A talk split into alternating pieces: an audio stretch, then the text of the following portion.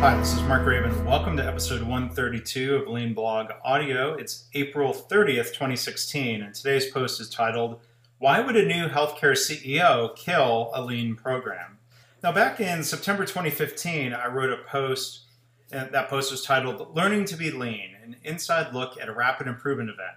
And that post linked to a modern healthcare article about a rapid improvement event at Presence Health in Illinois, or at least one of their hospitals. Now, that article for Modern Healthcare was written by journalist Sabriya Rice, who had been allowed to participate in the event for the entire week. And that event was claimed to have reduced operating room turnaround time, which, quote, has the potential to add $600,000 of added revenue over the course of a year. Now, of course, potential revenue is not the same as actual revenue, but still, it sounded like a reasonably well run RIE that showed a lot of promise.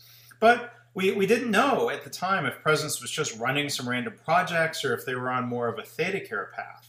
Now, ThedaCare, of course, uh, the health system from Wisconsin, started out primarily using RIEs to engage people and to improve in the first few years of their lean approach, before they woke up to the fact that they also needed to change the management system and engage everybody in daily continuous improvement.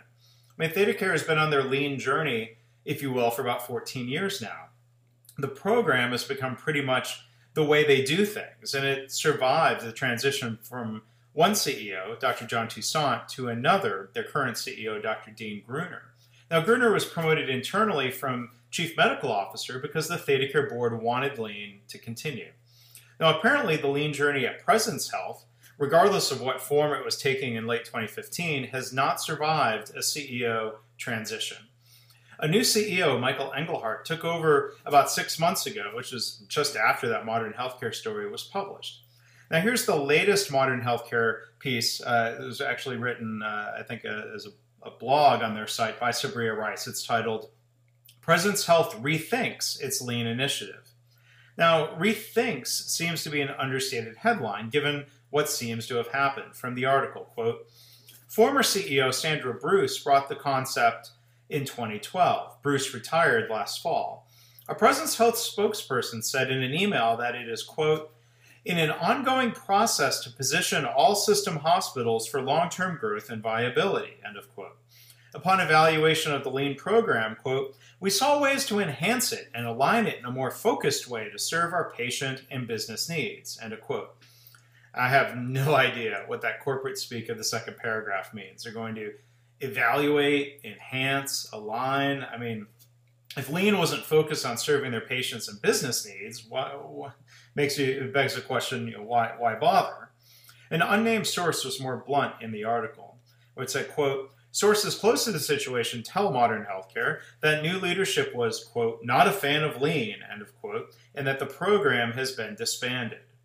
Now I had one Presence Health employee connect with me on LinkedIn, and when I asked them about what happened with Lean, they wrote, Yes, the rumor is true. The Breakthrough Improvement Department at Presence was disassembled as of 415. Now, this person had already accepted a new Lean role at a different health system, so they probably saw the writing on the wall. Now, again, for modern healthcare, it says, quote, a Presence Health spokesperson did not say whether the system's new direction would still include those week long breakthrough events, and it sounds like they won't be. So why would a CEO not be a fan of lean?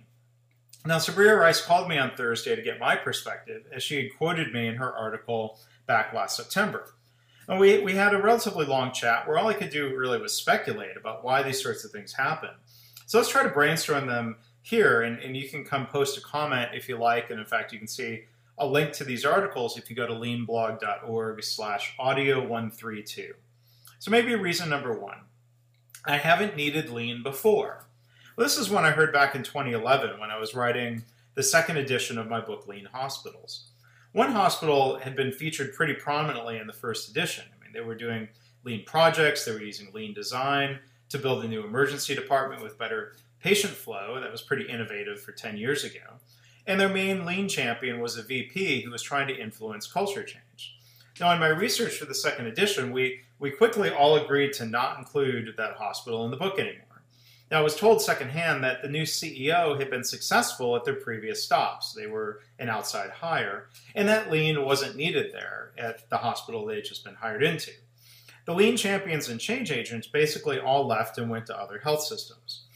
Now, that's, that's sort of what I was thinking of when I was quoted in the new modern healthcare piece as being, I guess, opposed to arrogance. Um, Sabriya Rice wrote, Leadership arrogance, Graban said, is often another factor um, that I'm quoted as saying. People think that through the force of their personality or financial wizardry that they're going to be able to fix a hospital without engaging employees in the improvement. Now, and, and, and I said, I think basically, well, if that's the way they view it, then good luck to them. I hope that's successful.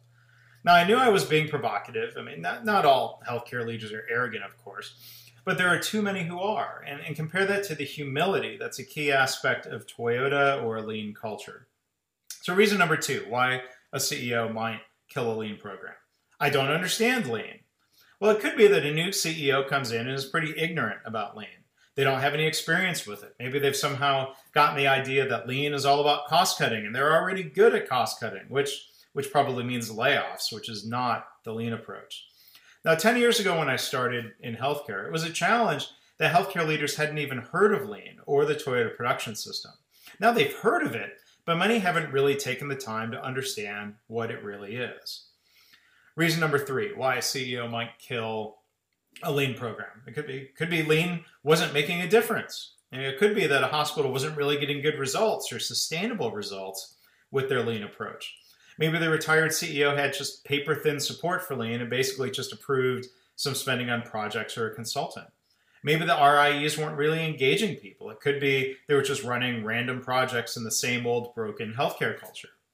A lean approach is supposed to simultaneously improve quality and reduce cost. And again, cost reduction isn't the primary goal. But if lean wasn't accomplishing any of that, should they have been more patient or should they have ended this attempt?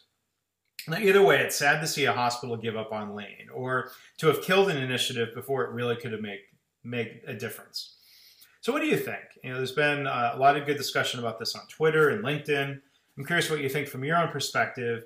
Uh, have you been part of uh, the demise of a lean program, or do you want to recklessly brainstorm uh, and speculate with me? Again, you can go to leanblog.org/audio 132 uh, to see links to the article and to share your perspectives.